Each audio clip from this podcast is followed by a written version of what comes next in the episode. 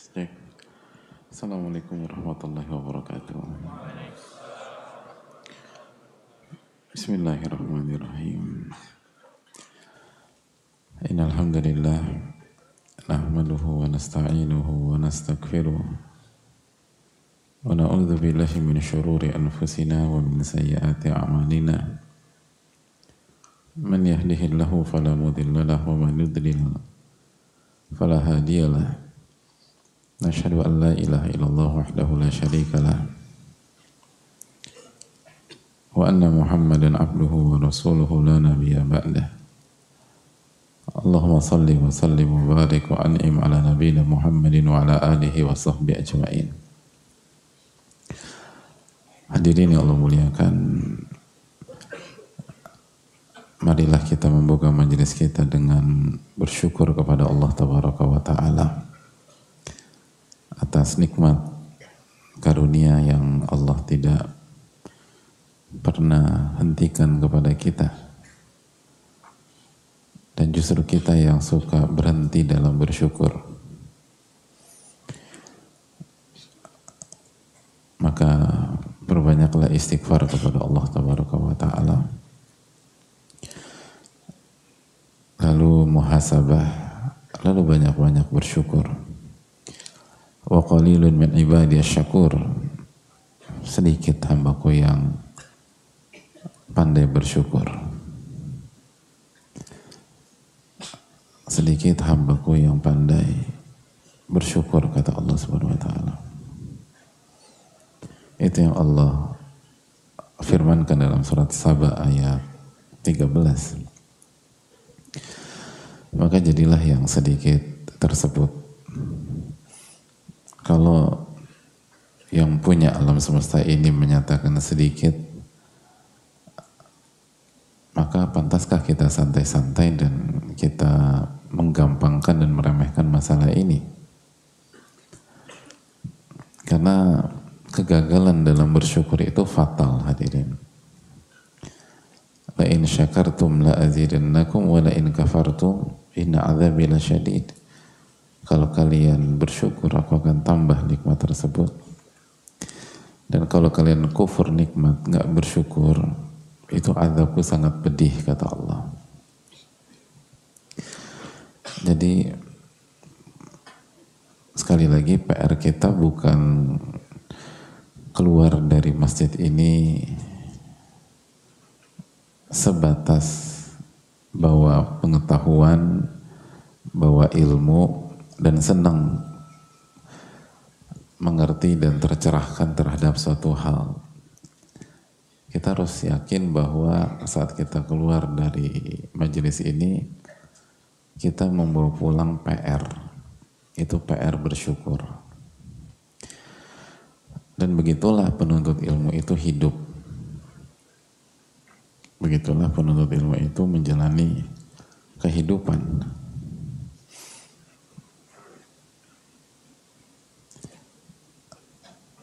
Ia sadar kelemahan dirinya, lalu dia yakin bahwa apa yang dia dapatkan karena nikmat, karunia, dan taufik dari Allah Subhanahu wa Ta'ala.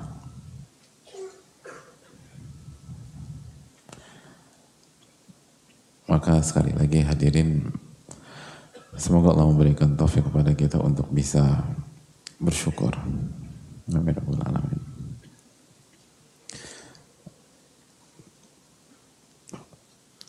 Sebagaimana kita meminta kepada Allah Subhanahu wa taala ilmu yang bermanfaat dan kita minta kepada Allah Subhanahu wa taala dengan nama-nama yang husna dan sifat-sifatnya yang maha tinggi agar Allah jauhkan kita dari ilmu yang tidak bermanfaat.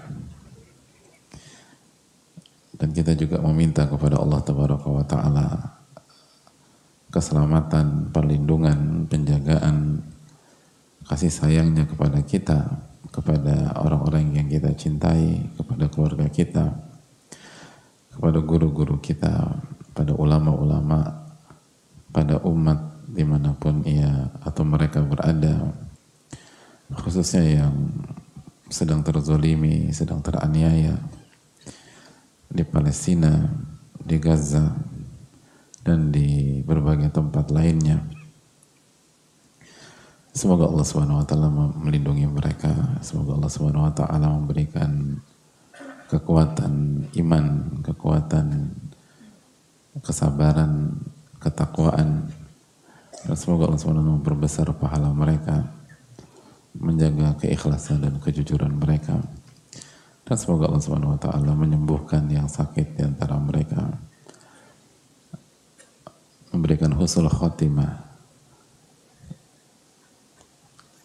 yang wafat dari mereka dan diberikan pahala yang sangat besar. Dan semoga Allah Subhanahu wa taala memberikan taufik kepada kita untuk senantiasa mendoakan mereka dan membantu sesuai dengan kemampuan kita. Amin ya rabbal alamin. uh, hadirin Allah muliakan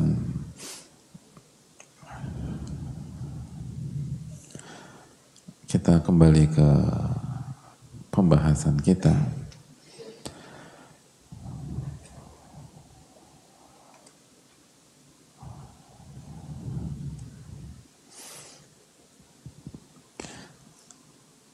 Uh, kita telah menjelaskan bahwa sebagaimana dijelaskan para ulama kita tuh nggak akan mendapatkan ilmu nafi kecuali kecuali kita menunaikan hak-hak ilmu. Kita beradab dengan ilmu. Bil adabi tafhamul ilma. Itu yang dikatakan Yusuf bin Hussein rahimahullah ta'ala. Hanya dengan adab anda bisa mengetahui hakikat dari ilmu. Dan yang dimaksud adab di sini adalah adabul ilm, beradab dengan ilmu itu sendiri. Dan itu juga dijelaskan oleh Abul Qasim rahimahullahu taala. Secara makna beliau menyampaikan bahwa apabila kita ingin mendapatkan kemuliaan dari ilmu, diafiliasikan terhadap kepada ilmu dan menjadi ahli ilmu sebelum kita tunaikan hak-hak ilmu maka kita nggak akan berhasil. Kecuali mendapatkan casingnya saja. Dan nanti ilmu itu jadi bumerang bagi kita. Jadi kata para ulama yang sudah berpengalaman yang lebih ngerti Al-Quran dan Sunnah Nabi SAW yang perjalanannya sangat panjang. Mereka bilang gak akan berhasil. Kecuali kita menunaikan hak ilmu. Makanya para ulama membahas buku-buku tentang adab-adab ilmu. Di antaranya Tadkiratus Sami wal Mutakallim dan buku-buku yang lain. Ada taklim muta'alim, ada banyak buku tentang masalah ini. Tujuannya adalah agar kita berhasil mendapatkan ilmu nafi. Dan hadirin Allah muliakan, di pertemuan yang lalu kita sudah jelaskan juga bahwa penuntut ilmu itu adalah orang-orang yang takut kepada Allah tapi di waktu yang sama hidupnya itu penuh harapan kepada Allah Subhanahu wa taala. Dan kita sudah jelaskan bahwa harapan itu sangat penting. Penuntut ilmu itu jadi kalau ilmu kita nggak bermanfaat nih, jadi kita cek diri kita aja sendiri. Kalau ilmu kita bermanfaat, kita itu nggak pernah pesimis, nggak pernah pesimis kita itu sangat-sangat optimis. Sangat-sangat optimis.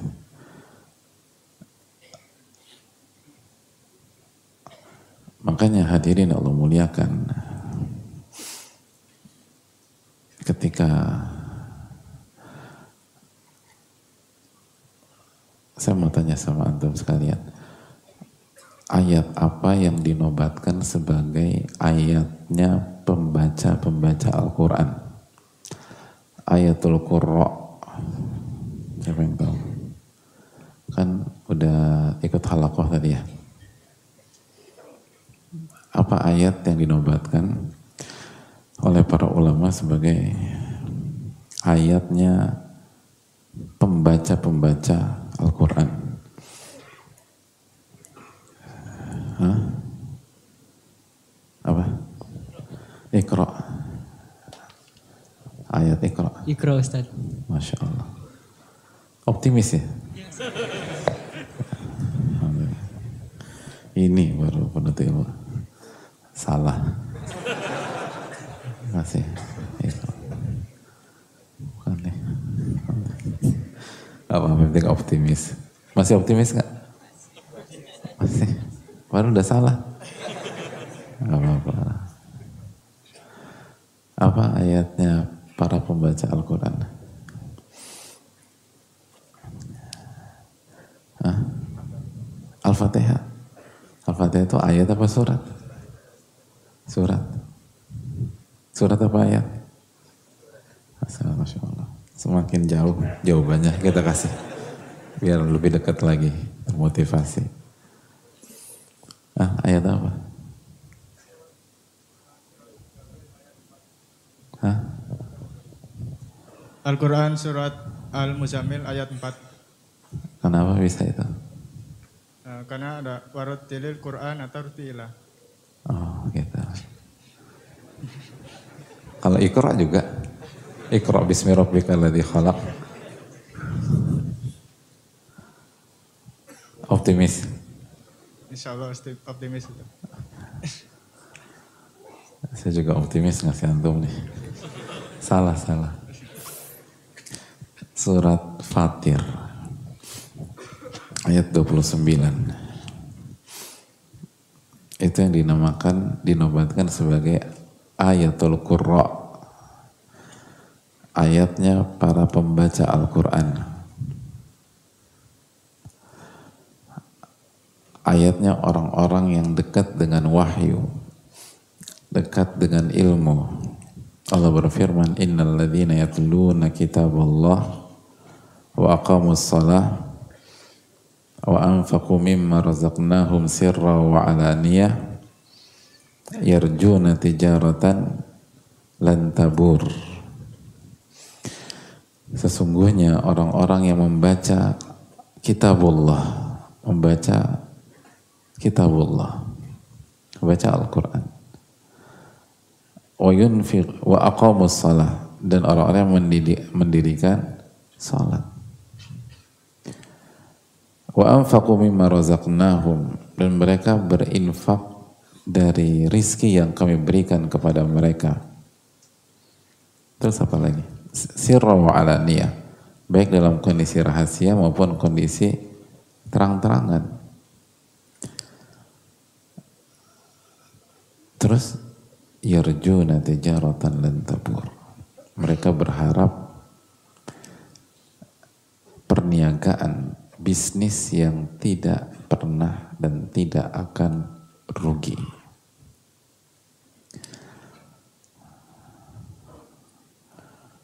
Ini yang dinamakan ayatul qurra. Jadi antum yang hadirin yang belajar tahsin, yang yang mem, yang menghafal Al-Qur'an, yang belajar tajwid, yang belajar tuhfah, yang belajar jazariyah, yang punya halakoh, yang belajar tafsir, yang belajar Al-Quran, ini jangan lupakan ayat ini. Ini ayatnya para kurra. Kurra itu kor, jamak dari kori. Kori itu artinya pembaca. Jadi pembaca Al-Quran itu hidupnya yatluna kitabullah. Mereka membaca Al-Quran. Cukup? Wa aqamus salah. Mereka menegakkan salat. Cukup? Belum. Wa anfaqu mimma razaqnahum sirra wa alaniyah. Dan mereka berinfak. Mau yang kaya maupun yang pas-pasan berinfak.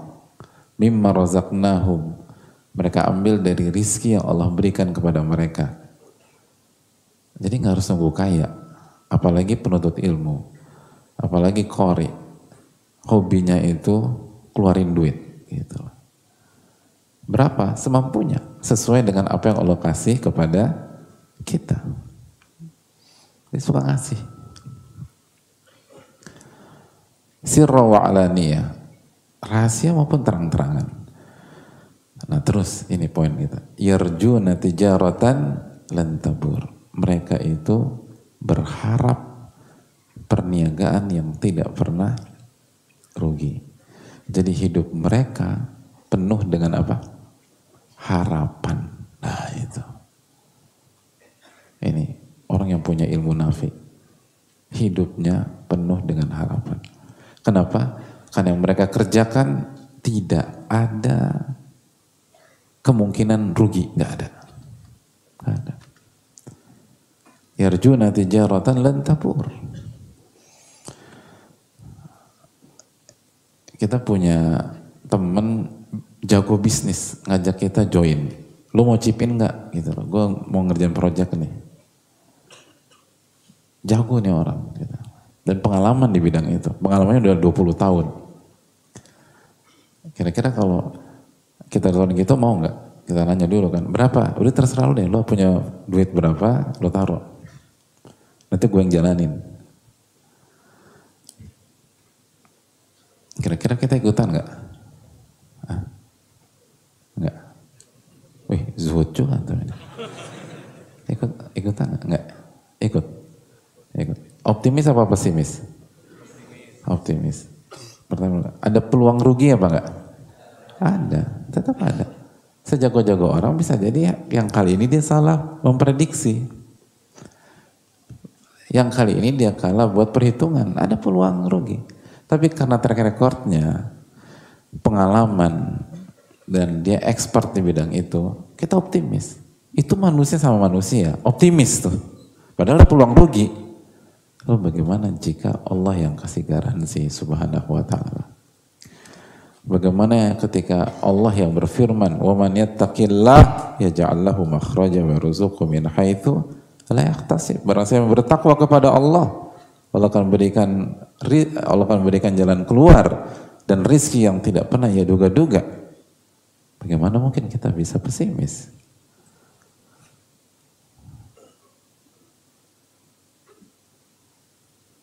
Kita hidup dengan harapan dan optimisme. kita hidup dengan harapan dan optimisme. Karena kita berinteraksi dengan firman-firman Rob kita yang tidak mungkin salah, yang tidak mungkin keliru.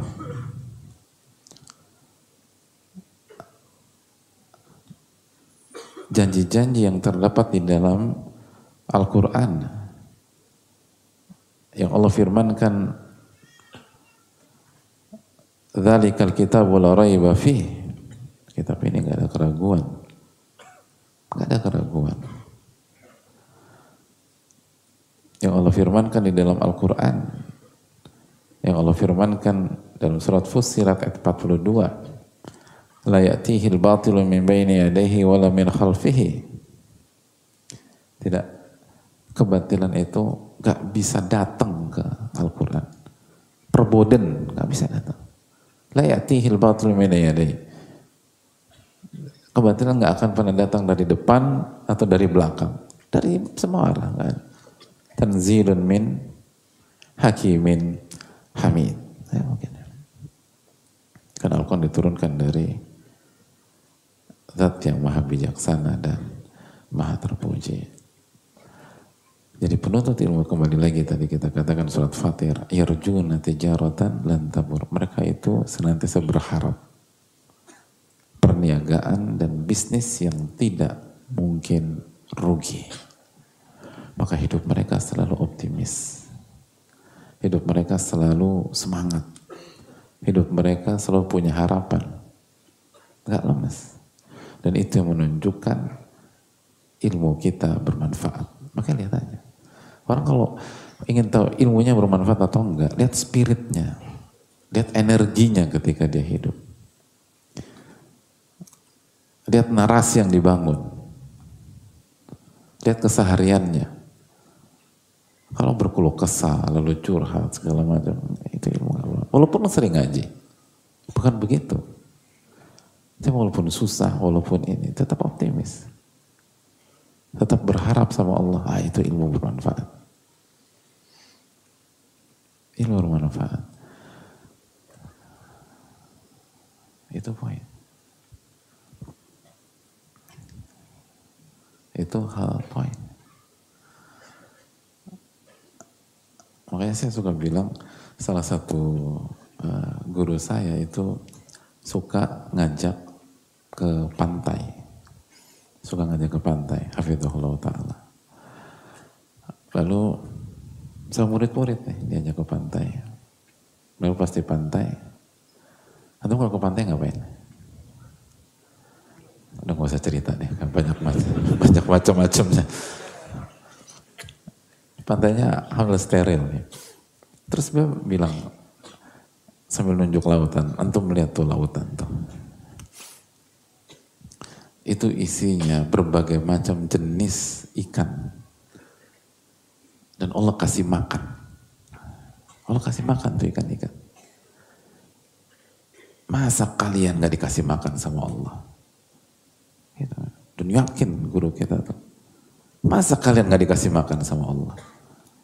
Sedangkan kalian berinteraksi dengan firman Allah. Sunnah Rasulullah SAW. Mana mungkin gak dikasih makan? Pasti dikasih makan. Masa penuntut ilmu gak dikasih makan?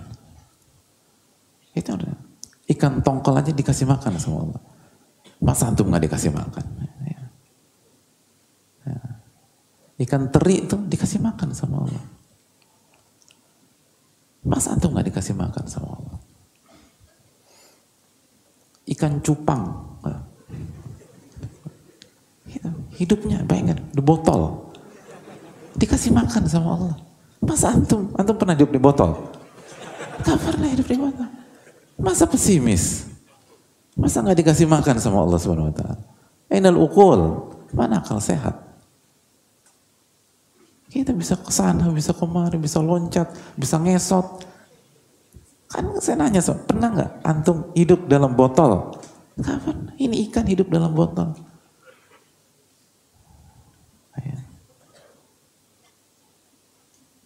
Dan itu ikan punya energi, betul nggak?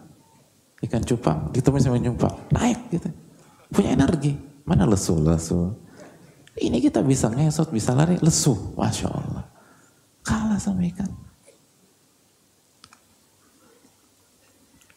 Pada Allah "Laqad khalaqnal insana fi ahsani taqwim." Kami telah ciptakan manusia dengan sebaik-baik ciptaan. Maka minta pertolongan kepada Allah. Minta pertolongan kepada Allah. Lalu semangat hidup kita belajar. Itu fungsinya belajar. Ilmu itu bukan buat keren-kerenan. Bukan buat jago-jagoan. Bukan casing. Bukan sebatas personal branding. Ilmu itu nafi, ilmu yang bermanfaat. Yang memberikan energi, memberikan spirit, memberikan optimisme, memberikan harapan kepada kita.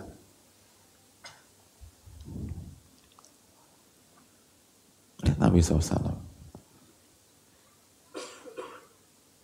Gak pernah lemas, optimis. Sampai ketika beliau terusir dari Taif, terzolimi, teraniaya. Dan dua malaikat siap mengeksekusi penduduk Taif. Lihat bagaimana respon Nabi kita SAW. Jangan. Saya masih berharap dari sulbi mereka lahir generasi yang beribadah kepada Allah dan tidak melakukan kesyirikan. Itu itu kalau bahasa kita gagal total di di misi itu. Bahkan terusir. Optimis. Dan itu tidak gagal di mata Nabi SAW. Dan memang nggak gagal. Hanya alu dunia yang bilang itu gagal. Saya masih berharap, oke, kalau orang tua mereka tolak yang dewasa nolak. Saya berharap dari sulbi mereka, generasi berikutnya berbeda dengan bapak-bapaknya. Bayangkan. Seoptimis itu Nabi hadirin sekalian Sallallahu Alaihi Wasallam. Kenapa? Karena kekuatan harapannya kepada Allah. Kekuatan harapannya kepada Allah Subhanahu Wa Taala. Karena Allah ala kulli syai'in qadir.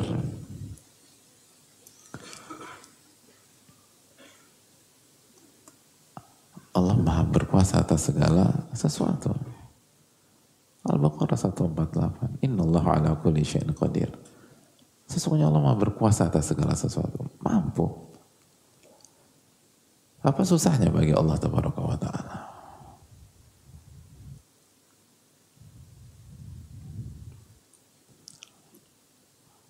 Jadi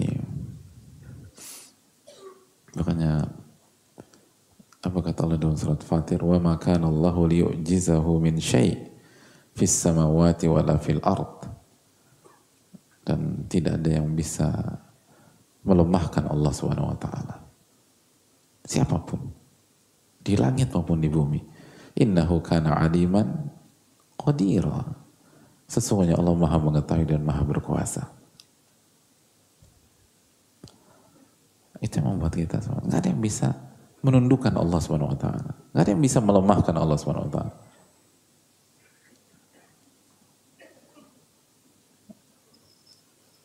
Enggak mungkin. Allah Maha berkuasa. Cuman kita kurang percaya dengan Rabbul Alamin. Iman kita masih kurang. Maka kita sering suudon, buruk sangka. Dan akhirnya kita dihukum dengan buruk sangkanya kita tersebut Allah berfirman, Ana inna dhanni abdi bi. Aku ini tergantung prasangka hambaku terhadap diriku. Dalam riwayat, in khairan fa khair, wa in syarran fa syar. Kalau baik, maka kejadiannya baik nanti. Dan kalau buruk, kalau buruk sangkaannya, maka kejadian buruk. Kata Allah SWT. Ya itu kita itu sering kali. Ilaman rahimah rabbuh, kecuali yang dirahmati oleh Allah Subhanahu wa taala. Kita sering kali kemakan dengan prasangka kita kepada Allah. Kita termakan dengan pesimisme kita. Makanya kan yu'jimunil fa'lu. Nabi kita SAW itu kagum dengan optimisme. Senang Nabi SAW dengan optimisme itu. Dan optimisme itu yang terkuat, harapan yang terkuat itu lahir dari ilmu kita terhadap nama-nama dan sifat-sifat Allah Subhanahu wa taala. Lahir dari iman kita terhadap Allah Tabaraka wa taala. Itu tadi. Gak ada yang bisa melemahkan Allah. Dan Allah maha maha berilmu dan maha berkuasa. Berarti yang terjadi di alam semesta ini, yang terjadi dalam kehidupan kita adalah apa yang Allah tetapkan apa yang Allah janjikan dan janji Allah jelas di dalam Al-Quran Inna Allah ma'as sabirin wa man yattaqila yaj'allahu makhraja wa rizquhu min haitsu la yahtasib wa man yatawakkal 'ala Allah fa huwa hasbu inna Allah balighu amri. Itu semua janji-janji itu yang akan terjadi. Tapi kita kadang-kadang terburu-buru hadir. Nggak sabar. Atau salah persepsi.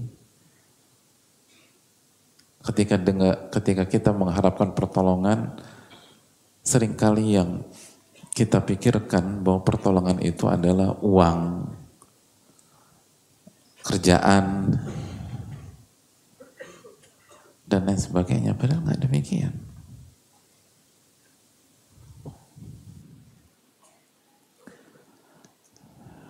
contoh-contoh Hadis riwayat Imam Ahmad.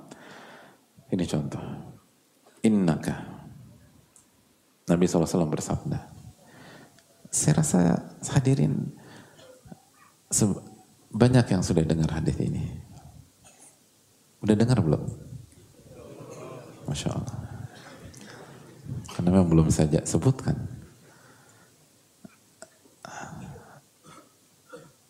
Nabi SAW bersama Inna kalan tada asyai'an lillahi azza wa jal. Sesungguhnya tidaklah engkau meninggalkan sesuatu karena Allah illa abdalakallahu bihi ma huwa khairun laka minhu kecuali Allah akan gantikan dengan sesuatu yang lebih baik untukmu dibanding hal tersebut.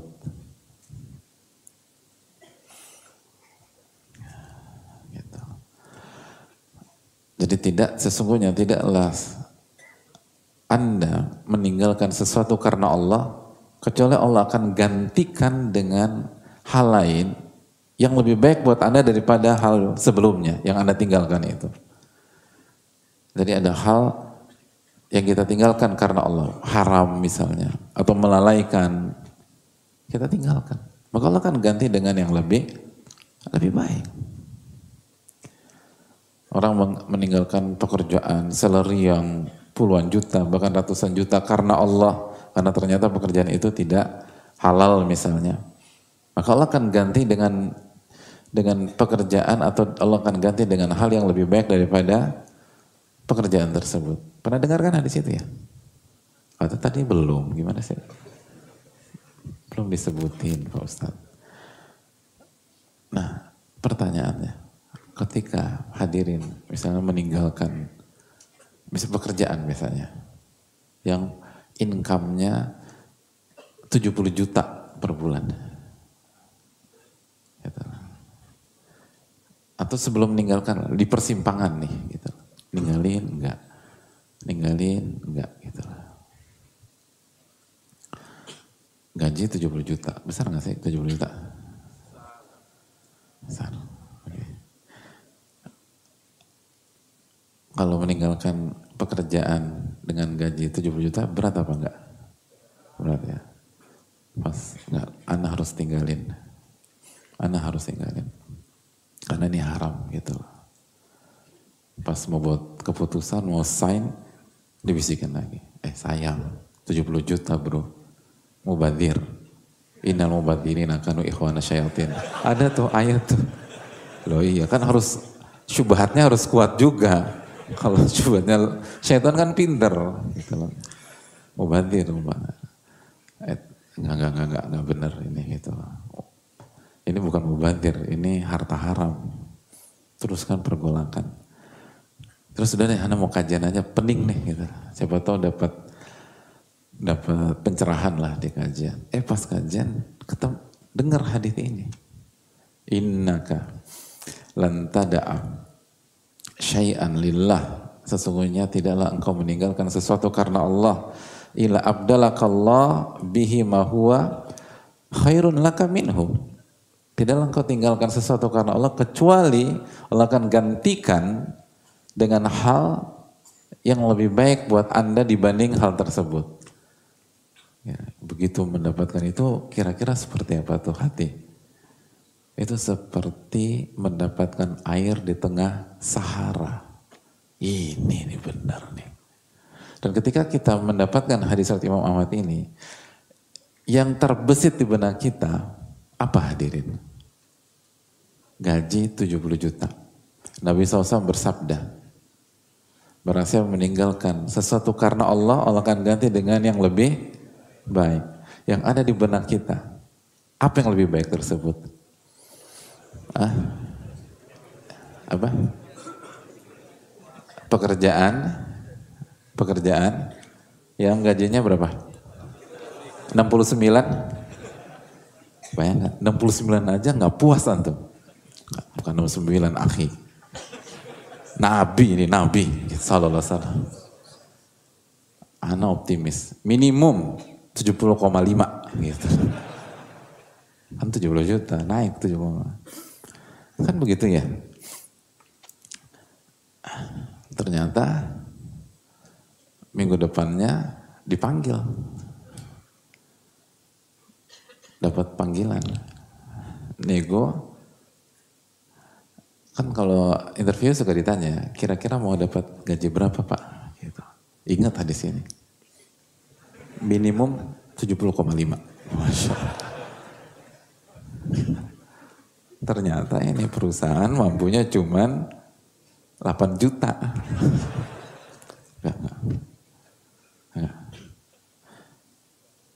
Kenapa enggak? Enggak. Nabi SAW enggak pernah bohong. Gitu. Keluar. Terus nanti ada panggilan. Sampai itu tadi nanti ada panggilan. Sampai ada kasih berapa Anda mau? 70,5. Terus pokoknya 70,5. Perusahaan kita hanya sanggup 69. 69. Enggak mau, enggak mau. Illa abdalakallahu bihi ma huwa khairun minhu. Kecuali Allah akan gantikan dengan yang lebih baik. Gak mau. 69 Enggak mau. 69,5? Enggak mau. Oke, mentok 70? Enggak. Sama soalnya. Ini lebih baik.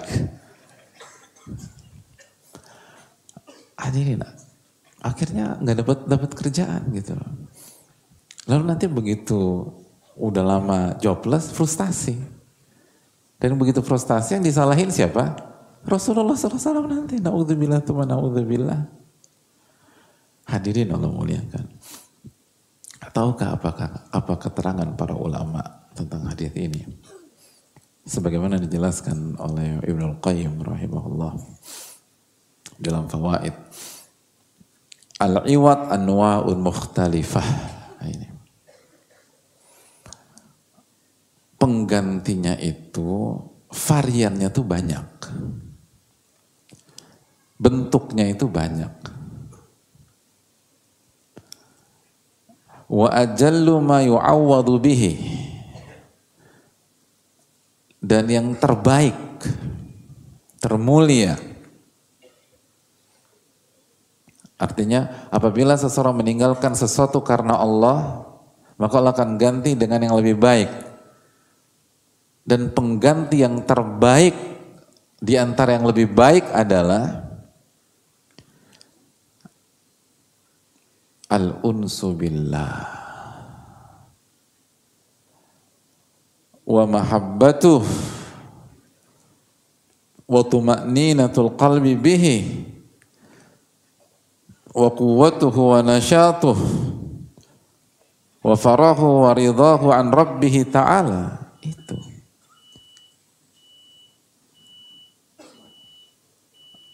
Dan pengganti yang terbaik adalah Insya Allah kita akan bahas pada salat maghrib berjamaah. Wassalamualaikum warahmatullahi wabarakatuh.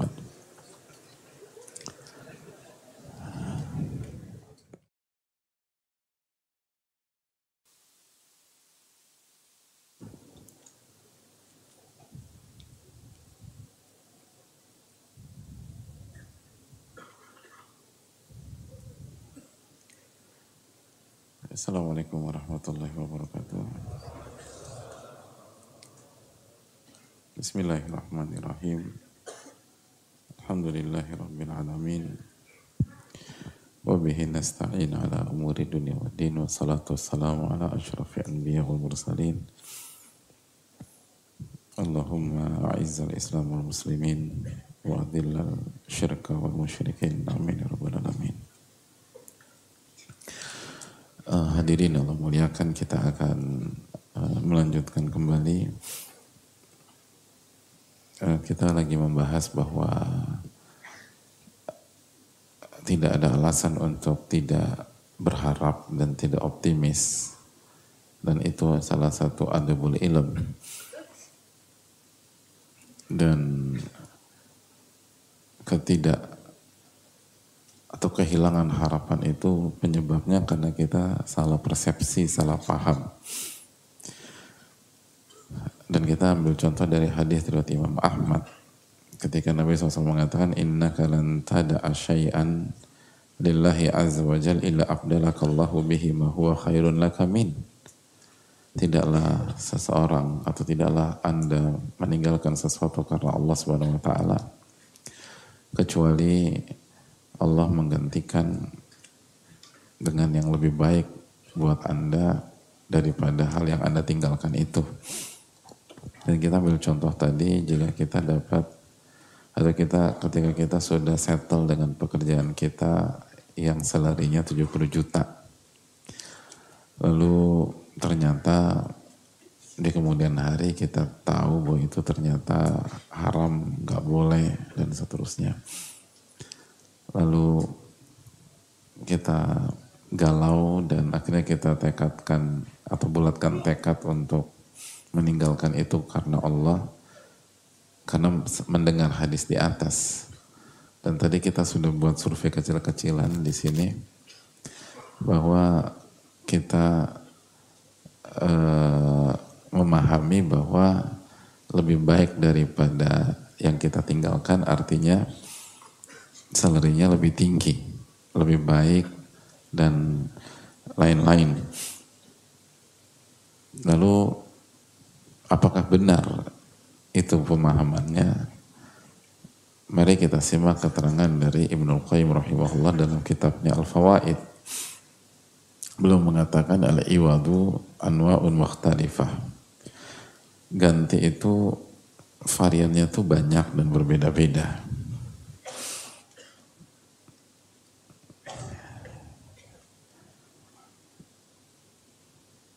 Dan yang paling terbaik adalah al-unsu billah. Nyaman dengan Allah Subhanahu wa taala. Itu merasa senang dengan Allah. Merasa nyaman. Wa mahabbatuh dan rasa cinta kepada Allah. Wa tuma'ninatul qalbi bihi dan hati itu tenang dengan mengingat Allah Subhanahu wa taala wa quwwatuhu wa nasyatuh dan kekuatan hati dan uh, energiknya hati. Wa farhuhu wa ridah. Dan senangnya hati serta ridhonya hati kepada Allah Subhanahu wa taala itu ganti terbaik gitu. Dan ini sangat mind blowing di luar dugaan kita. Artinya belum tentu diganti dengan kerjaan yang income-nya di atas 70 juta, belum tentu. Namun Allah kasih kita tenang ketika beribadah. Dan lebih mudah mencintai Allah Taala. Lalu hati itu tenang gitu hadirin. Dulu memang fulus banyak, tapi gelisah kita. Nggak nyaman. Gitu. Makanya walaupun gaji banyak, nggak langsung pulang. Gitu. Cari hiburan.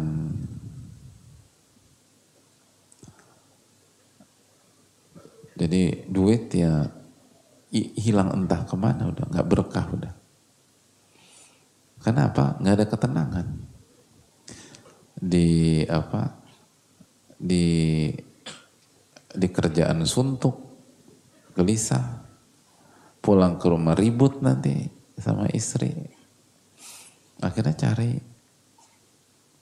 cari pelarian ke tempat lain gitu memang semua bisa dibeli dengan uang kita tapi nggak tenang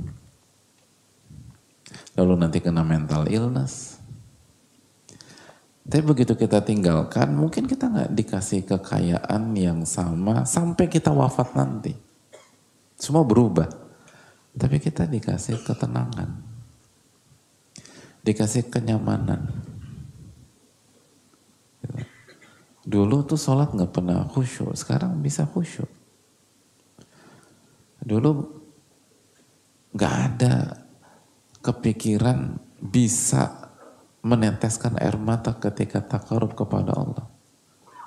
Sekarang tuh bisa gitu loh ketika tahajud. Dulu tuh gampang apa gampang nyesek kalau ngalamin kejadian yang gak sesuai dengan ekspektasi. Sekarang tenang gitu, ridho terhadap takdir Allah. Itu lebih baik daripada income secara materi kita sebelumnya. Itu poin.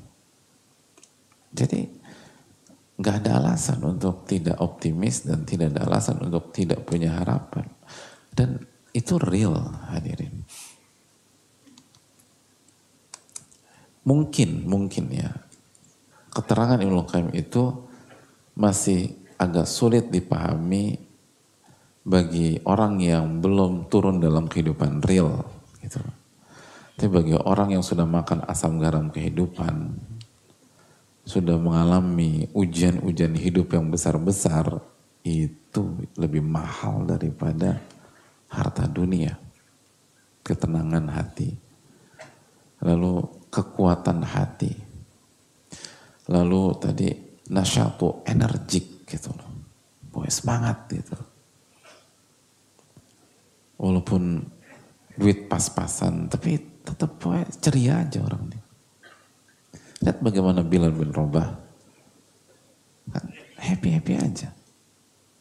Lihat bagaimana Ammar bin Yasir. Lihat bagaimana para sahabat-sahabat yang dari kalangan fukara wal masakin, dari orang-orang fakir dan miskin. Gimana? Bagaimana spirit mereka? Mereka tuh memang nggak punya uang, tapi mereka punya semangat hidup, gitu loh. Mereka punya spirit.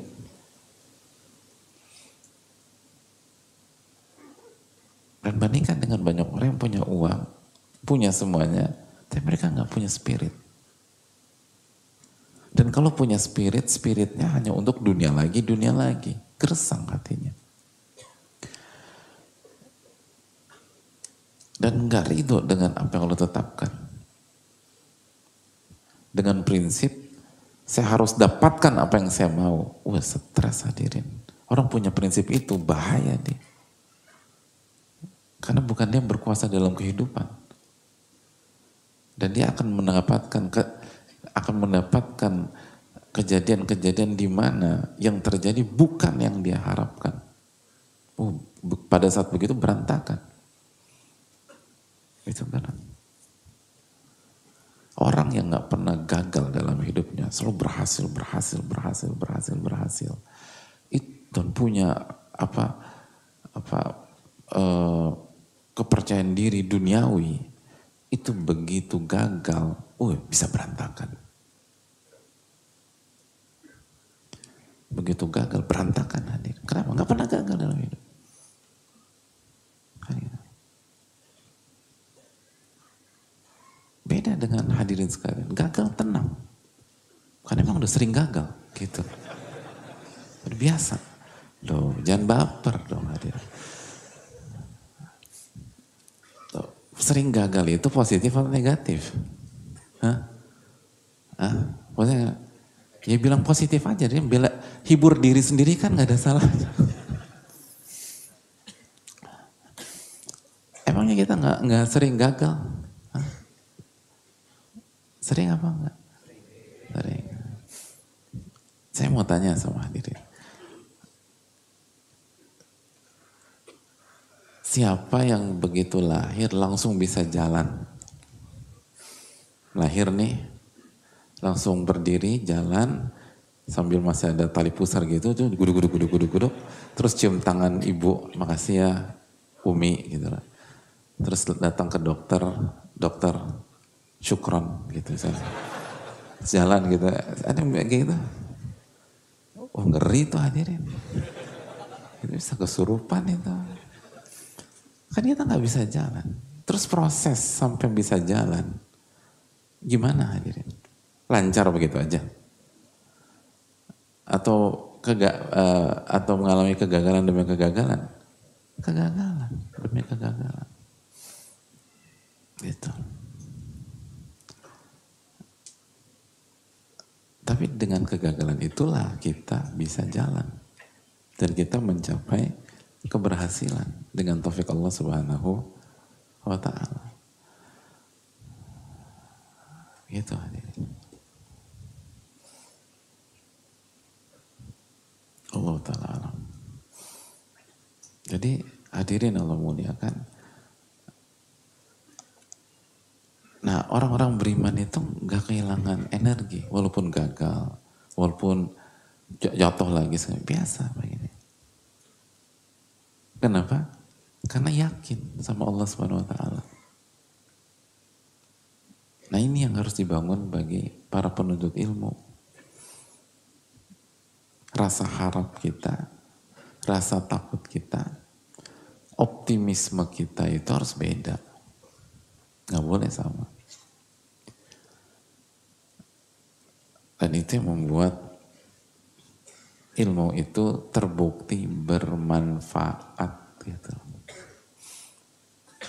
Makanya ilmu tauhid itu tuh pentingnya di situ hadirin. Karena kita akan optimis, kita akan berharap sama Allah Taala. Makanya balik lagi ke poin itu tadi contohnya. Ternyata diganti lebih baik itu bukan secara fisik. Jadi yang diganti yang terbaik ya, yang terbaik itu bukan fisik diganti fisik, materi diganti materi. Justru sebaliknya, kehilangan materi tapi Allah ganti dengan kekuatan hati. Itu baru pengganti terbaik di kehidupan. Itu. Nah yang jadi masalah, kita nggak ngerti. Begitu nggak ngerti, nggak bersyukur. Begitu nggak bersyukur, dicabut sama Allah. Jadi akhirnya nggak dapat materi, nggak dapat kekuatan hati. Selesai udah hidup tuh. Kan begitu sering kali. Kalau udah kasih nih, kita udah tenang. Udah ibadah udah bisa ini. Eh, lupa bersyukur kita. Karena nggak menyadari bahwa ini tuh lebih mahal daripada income atau materi yang sebelumnya kita punya. Karena kita nggak memahami hal tersebut, maka kita nggak mensyukuri. Begitu kita nggak mensyukuri, wala in kafartum inna adzabi lasyadid. Kalau kalian tidak bersyukur, kufur nikmat, adabku sangat pedih. Gitu. Jadi kalau orang ngerti ilmunya, ya Allah. Gitu. Bahkan sebagian guru-guru kita tuh mengajarkan itu harga yang harus dibayar gitu untuk mendapatkan ilmu nafi. Sebagian ulama tuh sering mengatakan la yata'allamu la yata'allamu ahadun al-ilma majana. Gak ada satupun orang yang belajar gratisan. Gak ada. Gak ada. Walaupun dia datang ke kajian yang free of charge. Dia datang kajian gratis, tapi sejatinya dia harus bayar itu. Bayar dengan apa? Yang lain. Ada orang harus bayar dengan kesehatannya, baru dapat ilmu. Ada orang harus bayar dengan pekerjaannya yang sebelumnya. Dia harus bayar. Ilmu itu mahal hadir, gak gratisan. Gak bisa ilmu itu mahal. Makanya kan anak orang kaya otomatis jadi orang kaya. Jelas. Apalagi begitu lahiran beberapa hari berikutnya orang tuanya meninggal. Tuh duit lari ke mana? Anaknya. Asobah. Walaupun mungkin bukan satu-satunya ahli waris, tapi anaknya orang kaya. Tapi anak ulama, gak otomatis jadi ulama. Gimana jadi ulamanya? Dia harus melewati proses bapaknya. Gak serta-merta dia anak ulama, anak ustadz, otomatis jadi, bukan jadi ustadz, bisa aja jadi ustadz. Tapi punya ilmu seperti bapaknya kecuali dia melewati proses bapaknya itu. Dan begitu melewati proses, dia harus bayar. Itu hadirin. Karena ilmu ini mewah. Lebih mewah daripada harta dunia. Baru kita dapat ketenangan hati. Itu hadirin sekalian. Jadi sekali lagi tolong diindikan karena uh, kondisi hari-hari ini tuh banyak di antara atau atau salah satu PR sosial dan di masyarakat kita itu kehilangan harapan hadirin. Makanya kan angka bunuh diri semakin tinggi dan orang kepikiran bunuh diri itu semakin besar gitu. Kesalahan yang beberapa dekade lalu itu hanya buat yang salah senyum-senyum. Hari ini sebagian pengen bunuh diri hadirin. Gitu. Nah, makanya kita harus kuatkan lagi harapan kita sama Allah. Dan gak ada yang lebih bagus daripada tauhid kepada Allah. Kembali mempelajari dan meyakini nama-nama dan sifat-sifat Allah. Lalu kita beribadah dengan itu dan kita akan mendapatkan harapan tersebut. Sebagaimana itu yang dialami para nabi alaihi wassalatu wassalam, lalu para sahabat radhiyallahu taala dan para ulama-ulama dan orang-orang soleh dan para wali di berbagai uh, dimensi waktu dan ruang. Allah taala alam bisawab. Kita buka sesi tanya jawab. Sesi diskusi. Wassalamualaikum warahmatullahi wabarakatuh dan juga di apa di luar atau di akad masih panas nggak sih hari ini? Enggak ya? Dan kalau kita merasa panas, yang pertama jangan lupa bersabar. Dan yang kedua, inna idhamal jaza ma idhamil bala. Besarnya pahala tergantung besarnya atau beratnya ujian. Jadi yang kepanasan tuh pahalanya lebih besar daripada yang ke kok kedinginan. Kedinginan juga berat hadirin, apalagi orang Indonesia.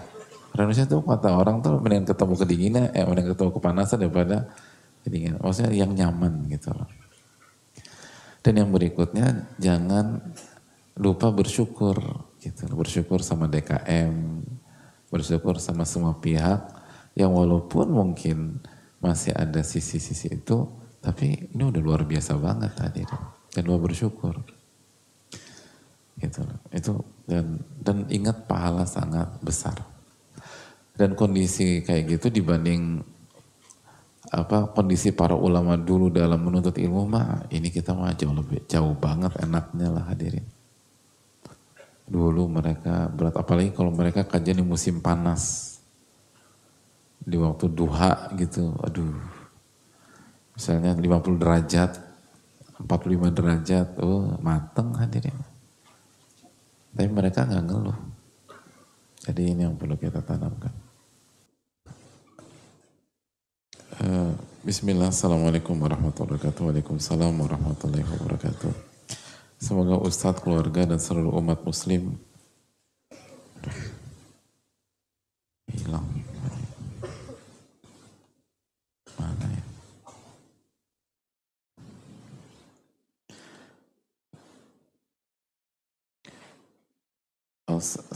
Ustadz, keluarga dan seluruh umat muslim diberikan rezeki dan taufik dari Allah SWT. Amin ya alamin. Khususnya bagi saudara-saudara kita yang terzolimi, tersakiti. Semoga Allah menolong dan menjaga mereka. Amin ya alamin. Bagaimana cara menghilangkan rasa iri di hati ini karena teman berhasil sukses dalam hal dunia. Saat ini saya merasa sedih dan galau, saya nggak mau seperti ini Ustadz. Mohon jawabannya Ustadz, syukran jazakallah khairan. Hadirin Allah muliakan, pertama minta tolong sama Allah Subhanahu wa taala. Minta tolong sama Allah agar Allah bersihkan hati kita.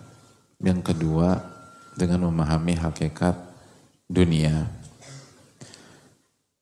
Bukankah Allah berfirman dalam surat Al-Anbiya ayat 35, "Wa nabluukum bisyarri wal khairi fitnah wa ilaina turja'un."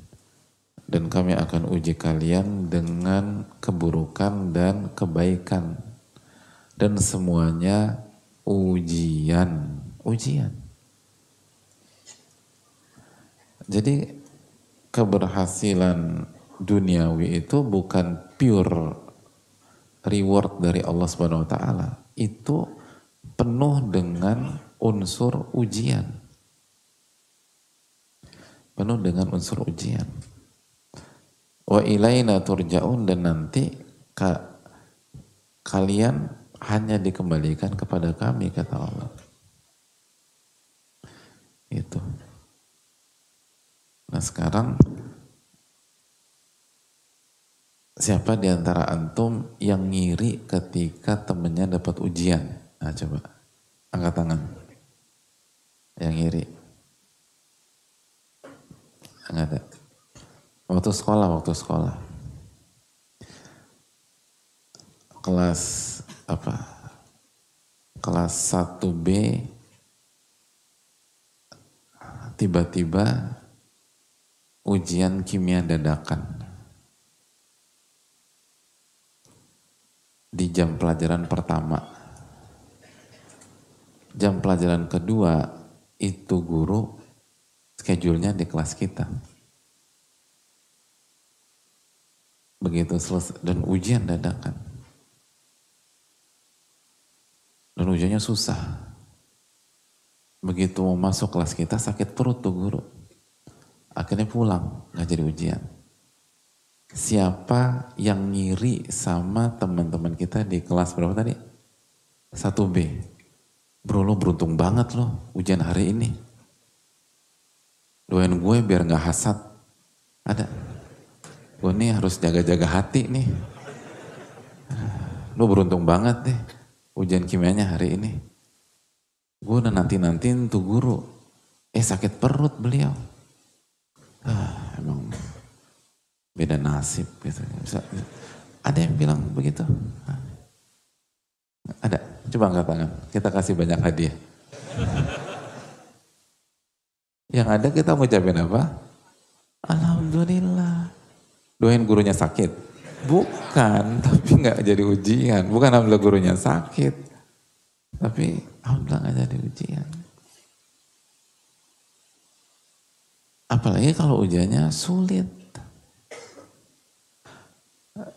Sukses duniawi itu Allah yang berfirman ujian.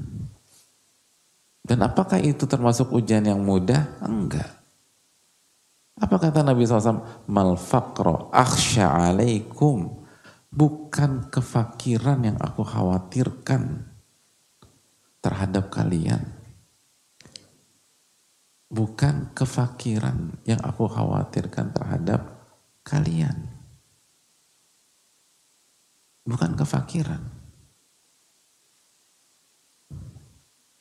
Ya kan? Tapi apa? Tapi yang aku khawatirkan adalah dunia dihamparkan di tengah-tengah kalian. Walakinni akhsya an tubsatu alaikumud dunia. Yang aku khawatirkan dunia itu dibuka di hadapan kalian. Itu kama busitat alaman kana qablakum. Sebagaimana dunia dibuka kepada umat sebelum kalian. Fatanafasuha kama tanafasuha. Lalu ketika dunia itu dibuka aksesnya di hadapan kalian kalian berlomba-lomba mendapatkannya sebagaimana umat sebelumnya pun berlomba-lomba mendapatkan itu. Kum kama ahlakathum lalu dia lalu dunia itu menghancurkan kalian sebagaimana menghancurkan umat-umat sebelum kalian. Itu. Itu yang dikhawatirkan. Hadis surat Bukhari. Jadi orang yang dikasih dunia ujian atau bukan? Ujian. Menurut Nabi SAW bagi Nabi kita SAW ujian yang ringan atau yang berat? Berat. Gitu. Jadi gimana? Pantas dingiriin dan dihasati? Oh masih pantas aja dia. Tetap aja ke sana ya, ya Allah. Makanya kan hadirin sekalian, para sahabat Nabi SAW yang miskin itu tidak galau, tidak gundah karena sebatas kekayaan sebagian sahabat yang lain. Tapi mereka giptoh, giptoh tuh iri yang positif. Iri tanpa berharap orang tersebut kehilangan nikmatnya itu giptoh. Pengen kayak dia gitu. Giptohnya karena apa? Mari kita simak ucapan mereka. Kata sahabat yang miskin, Zahaba ahlud duthuri bil ujur. Orang-orang kaya itu telah mengalahkan kita dengan memborong pahala. Gitu. Mereka bawa pahala buat mereka. Gitu. Artinya, jadi Zahaba ahlud duthuri bil ujur. Mereka pergi mengalahkan kita dengan memenangi pahala. Lihat pahala. Bukan dhaba ahlud duthur bisayyarat misalnya. Mereka mengalahkan kita dengan koleksi mobil-mobil mereka. Enggak begitu. Yang pertama nggak ada mobil dulu. Tapi kan ada onta, ada kuda. Nggak bilang gitu. Mereka mengalahkan kita dengan outfit mereka. Enggak ada bilang begitu. Mereka mengalahkan kita dengan pahala. Apa yang dimaksud dengan pahala? Yusalluna kama. Mereka sholat, orang-orang kaya itu sholat sebagaimana kita sholat. Jadi ketika kita orang miskin sholat, eh orang kaya juga sholat. Kita udah di saf pertama, eh orang kaya saf pertama juga. Gitu. Jadi orang kaya di zaman Nabi itu semangat ibadahnya. Gitu hadirin. Wa yasumuna kama. Mereka berpuasa sebagaimana kita orang-orang miskin puasa. Kan bagi sebagian orang puasa ibadah spesialis orang yang itu kan gitu. Tapi ternyata orang kaya puasa juga zaman Nabi SAW. Kita puasa, mereka puasa. Lalu walahum fadlun min amwalihim dan mereka punya keutamaan harta yang kita nggak punya. Gitu. Mereka bisa berhaji dengan harta mereka, kita belum bisa haji. Mereka bisa umroh, kita belum bisa umroh. Kita mereka mereka bisa bersedekah, kita nggak bisa. Bahkan kita dapat sedekah dari mereka. Jadi orang miskin zaman Nabi SAW itu dapat bantuan gelisah hadirin itu mentalitas penuntut ilmu. Bukan nggak bersyukur, tapi kapan saya bisa memberi? Kok saya dikasih terus nih? Kapan saya bisa ngasih? Ah, itu harus ada cita-cita kayak begitu. Sama kayak tadi ayatul Qur'an apa? Yatluna kitabullah wa aqumus salah wa anfaqu mimma razaqnahum sirran wa Para pembaca Al-Quran sejati itu, para ahli Quran itu baca Quran lalu mendirikan sholat dan berinfak semampunya. Itu yang itu yang menjadi isu bagi orang miskin zaman dulu. Bukan berapa luasnya rumahnya Abu Bakar As-Siddiq atau rumahnya Utsman bin Affan atau ada apa di dalam rumah tersebut atau berapa itu bukan isu. Karena mereka ngerti kalau sebatas itu ujian Ujian ngapain kita hasati ujian orang? Kurang kerjaan hadirin. Yang kita inginkan adalah ibadah mereka dari harta itu. Kok mereka bisa ya? Itu yang harus ini kan. Jadi ini sudah salah kaprah. Maka minta pertolongan kepada Allah, lalu kita berusaha kembali memahami hakikat dari dunia itu. Itu hal yang perlu kita camkan. Dan kita harus paham apa hakikat dari kesuksesan, keberhasilan. Dan yang paling mengerti tentang keberhasilan, kesuksesan adalah pencipta kita semua. Allah tabaraka ta'ala. Apa kata Allah SWT dalam surat Ali Imran ayat 185? Kata Allah SWT, "Faman zuhziha 'anil nar wa udkhilal jannata faqad faz." Barang siapa yang dijauhkan dari neraka dan dimasukkan ke dalam surga, dialah pemenangnya. Iya. dia berhasil. Dia sukses. Nah, sukses itu. Sukses itu. Faqad faz. Faza yafuzu. Fauzan. Dia pemenang. Itu kata Allah SWT. Jadi kalau kita tafsirkan arti kemenangan menurut manusia, kita tanya 100 orang, kita punya 100 tafsir tentang kemenangan. Susah ngikutinnya. Mendingan kita ikuti hakikat kemenangan versi yang punya langit dan bumi udah. Yang punya dunia dan akhirat. Apa sih kemenangan? Oh ternyata kemenangan itu dijauhkan dari neraka, dimasukkan ke surga. Ah itu menang. Itu. Jadi kalau sebatas sukses dunia, belum belum menunjukkan apa pun, belum sukses itu belum.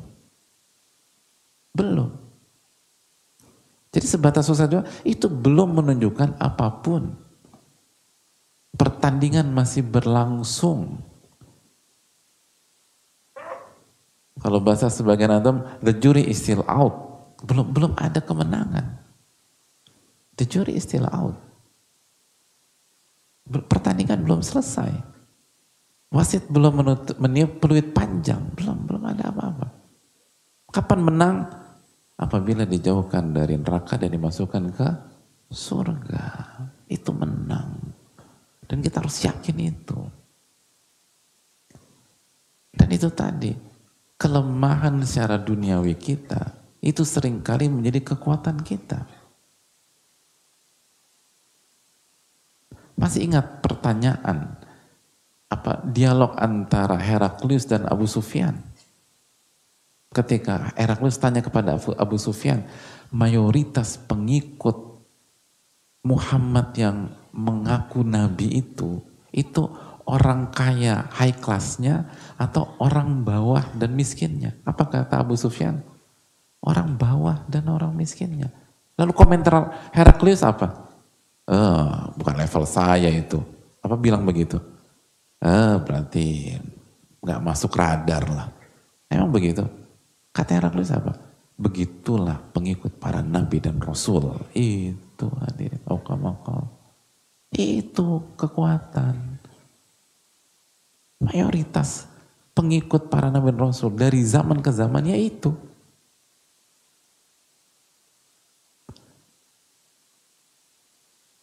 Lalu orang kayaknya bingung, jadi saya harus miskinkan diri saya ini Pak Ustadz. Ya enggak juga. Kan mayoritas, ada yang kaya, tapi mayoritas itu yang itu. Oleh karena itu hadirin sekalian, kelemahan secara duniawi sering kali menjadi kekuatan kita. Dan gak mudah istiqomah di level atas tuh gak mudah. Kecuali ditolong dan dimudahkan oleh Allah subhanahu wa ta'ala. Itu itu poin yang perlu kita campur. Allah taala bisa. Udah adanya, oke. Okay. Saya rasa cukup sampai di sini. Semoga Allah memberikan taufik kepada kita dan semoga Allah Subhanahu wa taala memberikan kita ilmu nafi dan semoga kita semakin punya harapan kepada Allah dan optimis karena kita punya Rob yang maha pengasih lagi maha penyayang dan Rob yang maha berkuasa atas segala sesuatu. Subhanakallah la ilaha illa anta.